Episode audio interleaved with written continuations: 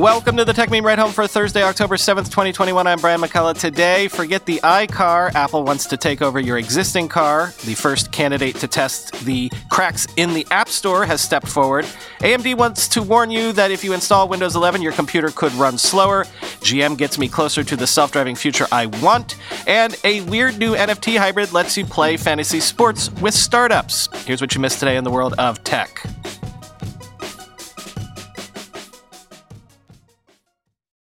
So, given how I've said I can't make heads or tails of all the Apple Car rumors, I'm not sure how this fits into the whole story, but sources are telling Mark Gurman that Apple is developing an iPhone based car control system that could access things like climate control, speedometer, radio, seats, and more, expanding on the existing CarPlay platform.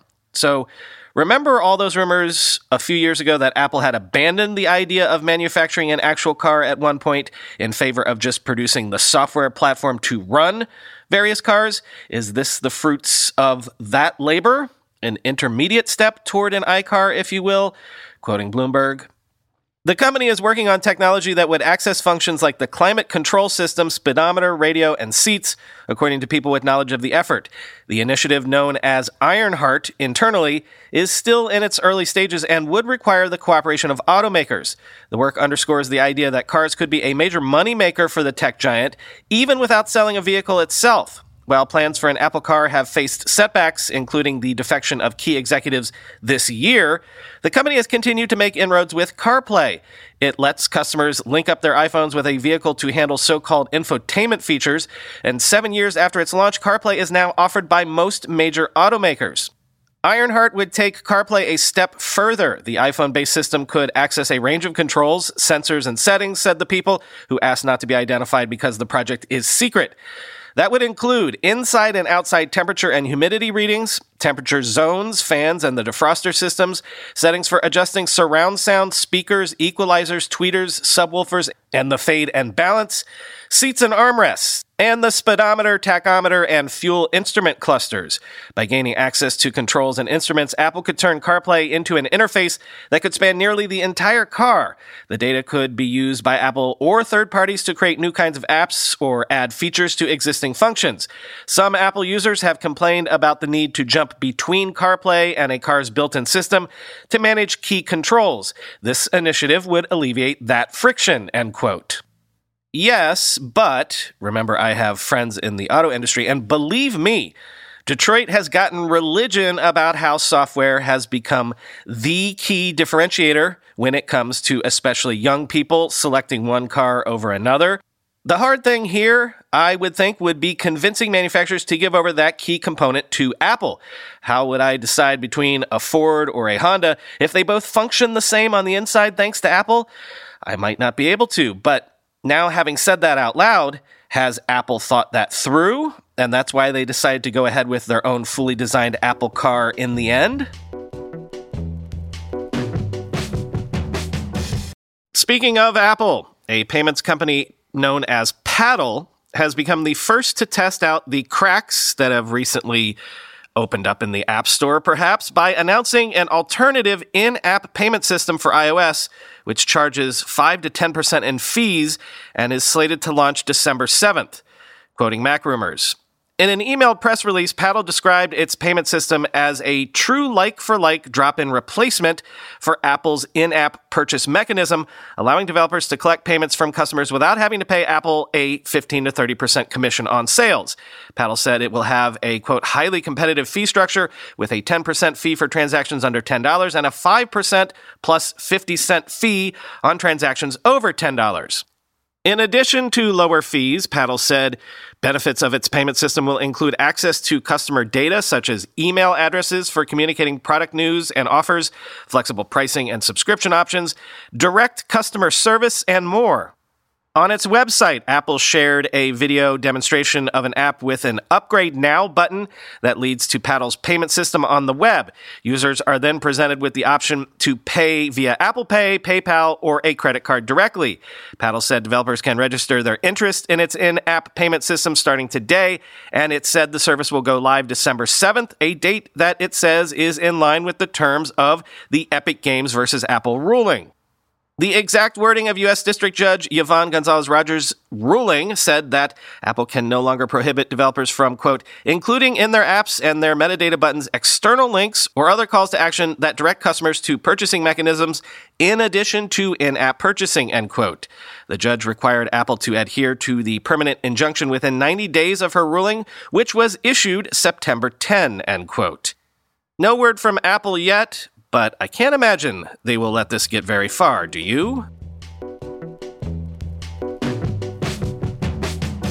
This one is weird.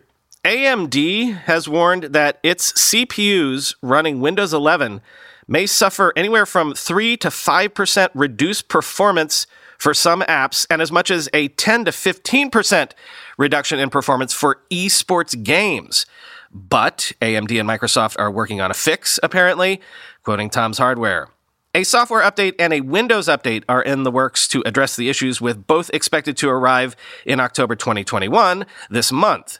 The errors impact every Ryzen CPU supported in Windows 11. That means all Zen Plus, Zen 2, Zen 3 CPUs that comprise the Ryzen 2000, 3000, 4000, and Ryzen 5000 processors. In addition, select AMD EPYC processors for data centers along with some newer Athlon chips are also impacted. AMD's advisory says that the issue boils down to two categories. First, the measured and functional L3 latency can increase by 3x, meaning you can see the impact with measurement utilities and that it results in real performance degradation in games and applications. The bug impacts applications that are sensitive to memory subsystem latency, causing a 3 to 5% reduction in performance. This issue also causes the 10 to 15% performance reduction outliers in games, quote, commonly used for esports which isn't surprising given that the games tend to be extremely sensitive to memory and cache latency. Additionally, AMD's preferred core feature, which directs single threaded applications to the fastest two cores on the chip, also might not work as expected. This would primarily impact performance in lightly threaded applications. AMD says this performance reduction may be more noticeable in chips with 8 or more cores and a 65 watt or higher TDP rating, end quote.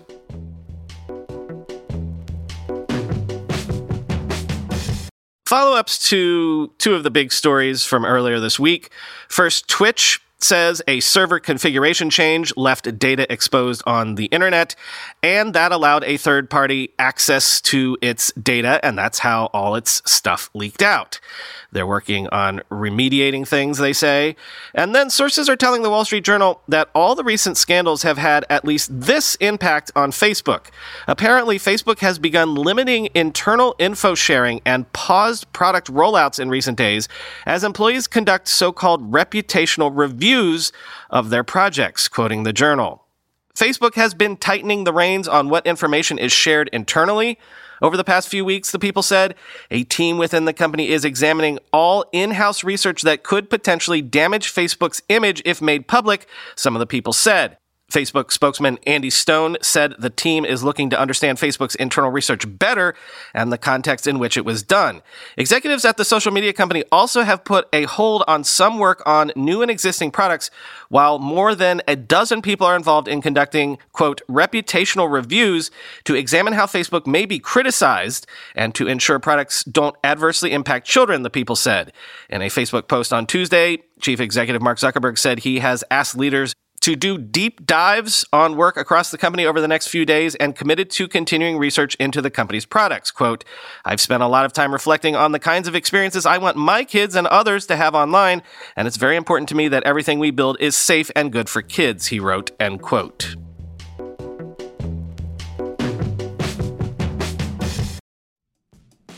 When you go through airport security, there's one line where the TSA agent checks your ID and another line where a machine scans your bag. The same thing happens in enterprise security, but instead of passengers and luggage, it's end users and their devices.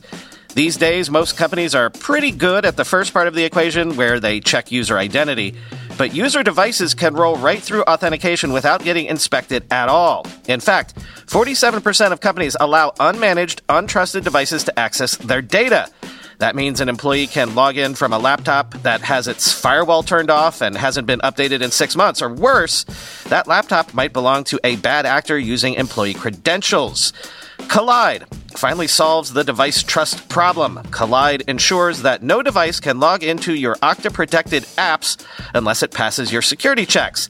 Plus, you can use Kolide on devices without MDM, like your Linux fleet, contractor devices, and every BYOD phone and laptop in your company. Visit kolide.com slash ride to watch a demo and see how it all works. That's K-O-L-I-D-E dot com slash ride, kolide.com slash ride.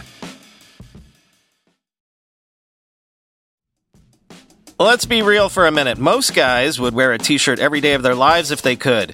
The problem is that most t-shirts are not acceptable to wear at work or out on a hot date night.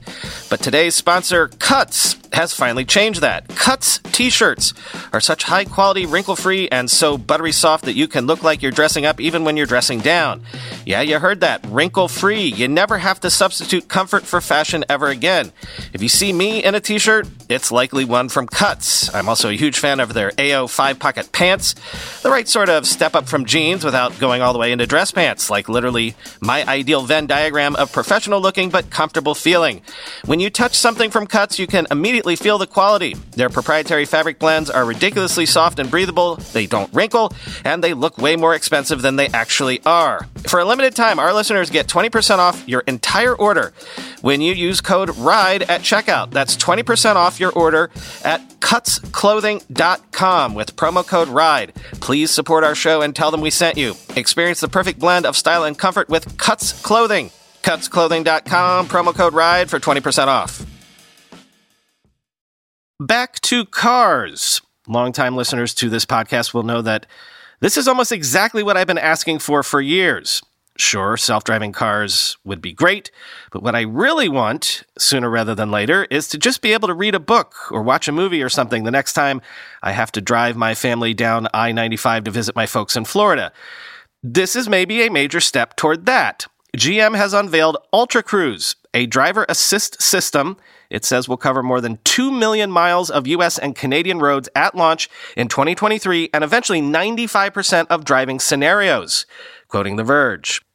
Dubbed Ultra Cruise, the new system uses sensors like cameras, radars, and LiDAR to control a vehicle's steering, acceleration, and braking. GM says the system can be used on 2 million miles of paved roads and in 95% of driving scenarios. Though which vehicles will get Ultra Cruise is still a mystery, GM says it will be available in a handful of premium vehicles in 2023, though the automaker wouldn't disclose specific models. The news was announced as part of GM's two day annual investor event, in which GM also revealed its plan to double revenues by 2030 as it seeks to become a software company in addition to making cars, end quote. Which, see my previous comments in the Apple car segment, Quoting again GM's first generation advanced driver system, or ADAS, Super Cruise has been praised as a safer, more capable version of Tesla's autopilot thanks to its camera based driver monitoring system that ensures drivers keep their eyes on the road. GM says Super Cruise will coexist with Ultra Cruise, with the former available in more mainstream vehicles, while the latter is reserved for GM's luxury models. GM wouldn't comment on the price customers will be expected to pay to add Ultra Cruise as an option on their vehicles. Super Cruise which debuted in 2017 in the Cadillac CT6 sedan, is capable of completely hands free driving across more than 200,000 miles of divided highways across North America. It compares the vehicle's position, taken from both GPS and onboard cameras, to its location in a LiDAR map collected by GM. Once the vehicle knows where it is and that it's safe to activate, Super Cruise will take over both steering and acceleration. By comparison, Ultra Cruise will be much more capable. GM said the system will cover more than 2 million miles of paved roads in the US and Canada at launch, with the capacity to grow to more than 3.4 million miles. With the capacity to grow to more than 3.4 million miles. In a call with reporters, GM President Mark Reuss said Ultra Cruise would be able to handle urban and rural roads, in addition to stop signs, traffic signals, and other complexities that Super Cruise is currently unable to detect. Quote, Ultra Cruise will do this in a slower environment, urban life as well. Reuss said. And again, we'll have the maps out there to do over 2 million miles, moving to 3.5, end quote. Jason Ditman, chief engineer at GM, elaborated on Ultra Cruise's capabilities, quote, drivers will be able to travel hands-free across nearly every paved road, including city streets, subdivision streets, and rural paved roads, Ditman said. Ditman described Ultra Cruise as a route following feature that maintains headways and follows the speed limit. Ultra Cruise will also support automatic and on demand lane changes, left and right hand turns, avoid close objects, and enable parking in residential driveways. Ultra Cruise won't be able to handle every driving scenario, though. Ditman gave the example of a roundabout as a type of complex road condition that the ADAS will not be able to navigate. A light bar in the steering wheel will communicate to the driver when they need to control, sending signals through escalating lights and haptic feedback. A voice assistant will also inform the driver when they need to take the wheel. Despite its enhanced capabilities, GM says it still considers Ultra Cruise a level 2 system as defined by the Society of Automotive Engineers. At level 2, the vehicle can control both steering and acceleration and deceleration, as well as monitor blind spots and even change lanes automatically. But it falls short of full autonomy because a human sits in the driver's seat and can take control of the car at any time, end quote. So, is it level 3 when I could get to the point where I could read a book on the highway? Anyway, this is just closer to that dream, right?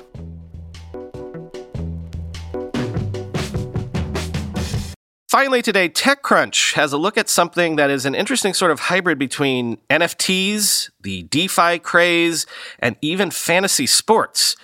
Vision Rare is a so called fantasy startup investing NFT game where users spend money to buy fake shares in real startups, starting with some from Y Combinator. Quote, the game, which launches out of closed beta today, is called Vision Rare and founders Jacob Claerhaut and Boris Gortz see a way to take the gamification of investing to its furthest end, mimicking the appeal of fantasy sports leagues and giving users a way to compete with friends by betting on startups they think will be successful. Users can bid on NFT shares of hundreds of different startups at auction and compete to build the best performing fake portfolio. At launch, Vision Rare's database of companies is confined to a smattering of Y Combinator startups from some of the more recent classes. Before you ask, no, they mostly do not have the permission of the startups they are selling fake shares in to use their names and logos, but the founders hope that the game like nature of the platform will discourage those companies from sending out the cease and desist letters. Startups can verify their profiles and receive a healthy percentage of their NFT shares to distribute as they see fit, or they can contact Vision Rare to take their startup's profile down, or they can, of course, just ignore it. The game aims to simplify the complexity of venture capital in an auction format that's tied to the actual fundraising cycles of the startups and their real world performance. Vision Rare auctions off 100 serialized Vision shares per funding round, one at a time for each startup, with bids starting at $5.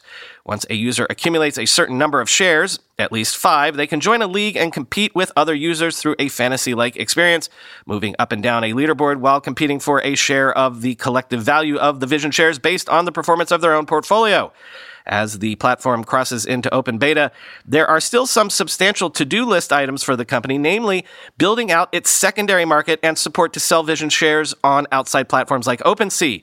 Users currently purchase Vision shares with credit cards, but the team is also looking to roll out crypto payments soon. League winners are determined by which portfolios pick up the most Vision Share score points over a given playing period, but given the long timelines of venture success stories, there may be some misalignments when it comes to making long term bets on an early team versus hitching your wagon to a trending SaaS startup. The founders say they are still playing with some of the league mechanics and note they will make adjustments as Vision Rare scales to keep things fun and fair. Ultimately, it's an early project made by a couple of young entrepreneurs with zero funding that captures some of the ridiculousness of both the crypto space and today's startup investment ecosystem.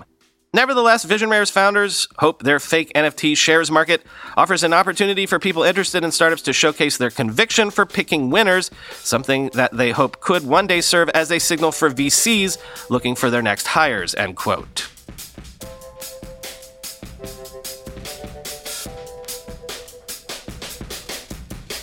So, this is the first time I've ever had to do this. Shortly before I started to queue this up for publishing, long after I had recorded and edited what you just heard, I thankfully saw this, quoting TechCrunch. Just over 24 hours into its open beta, Vision Rare, which launched an NFT marketplace for fantasy startup investing, is temporarily shutting down and refunding users who purchased shares, saying it will relaunch soon as a free to play game. In a note posted to the company's auction marketplace this morning, the founders noted that they had, quote, underestimated the legal complexities, end quote, with selling novelty NFT shares in real startups and were temporarily shutting down the marketplace and refunding users as they planned out a pivot. In a message on the company's public Discord channel, the team noted it had already processed all of the credit card refunds to buyers, though some refunds may still be pending due to Stripe processing. The platform and its founders had received some substantial pushback after Vision Rare's launch yesterday, with various tech entrepreneurs and investors questioning whether the platform was legal, whether it was a security, whether the NFT platform was taunting the SEC, and or whether this was finally the sign of the market's top. Vision Rare's founders say they aren't done with the idea of fantasy startup investing quite yet, but that they are going to have to rethink how the platform is fundamentally structured, end quote. Welp. Talk to you tomorrow.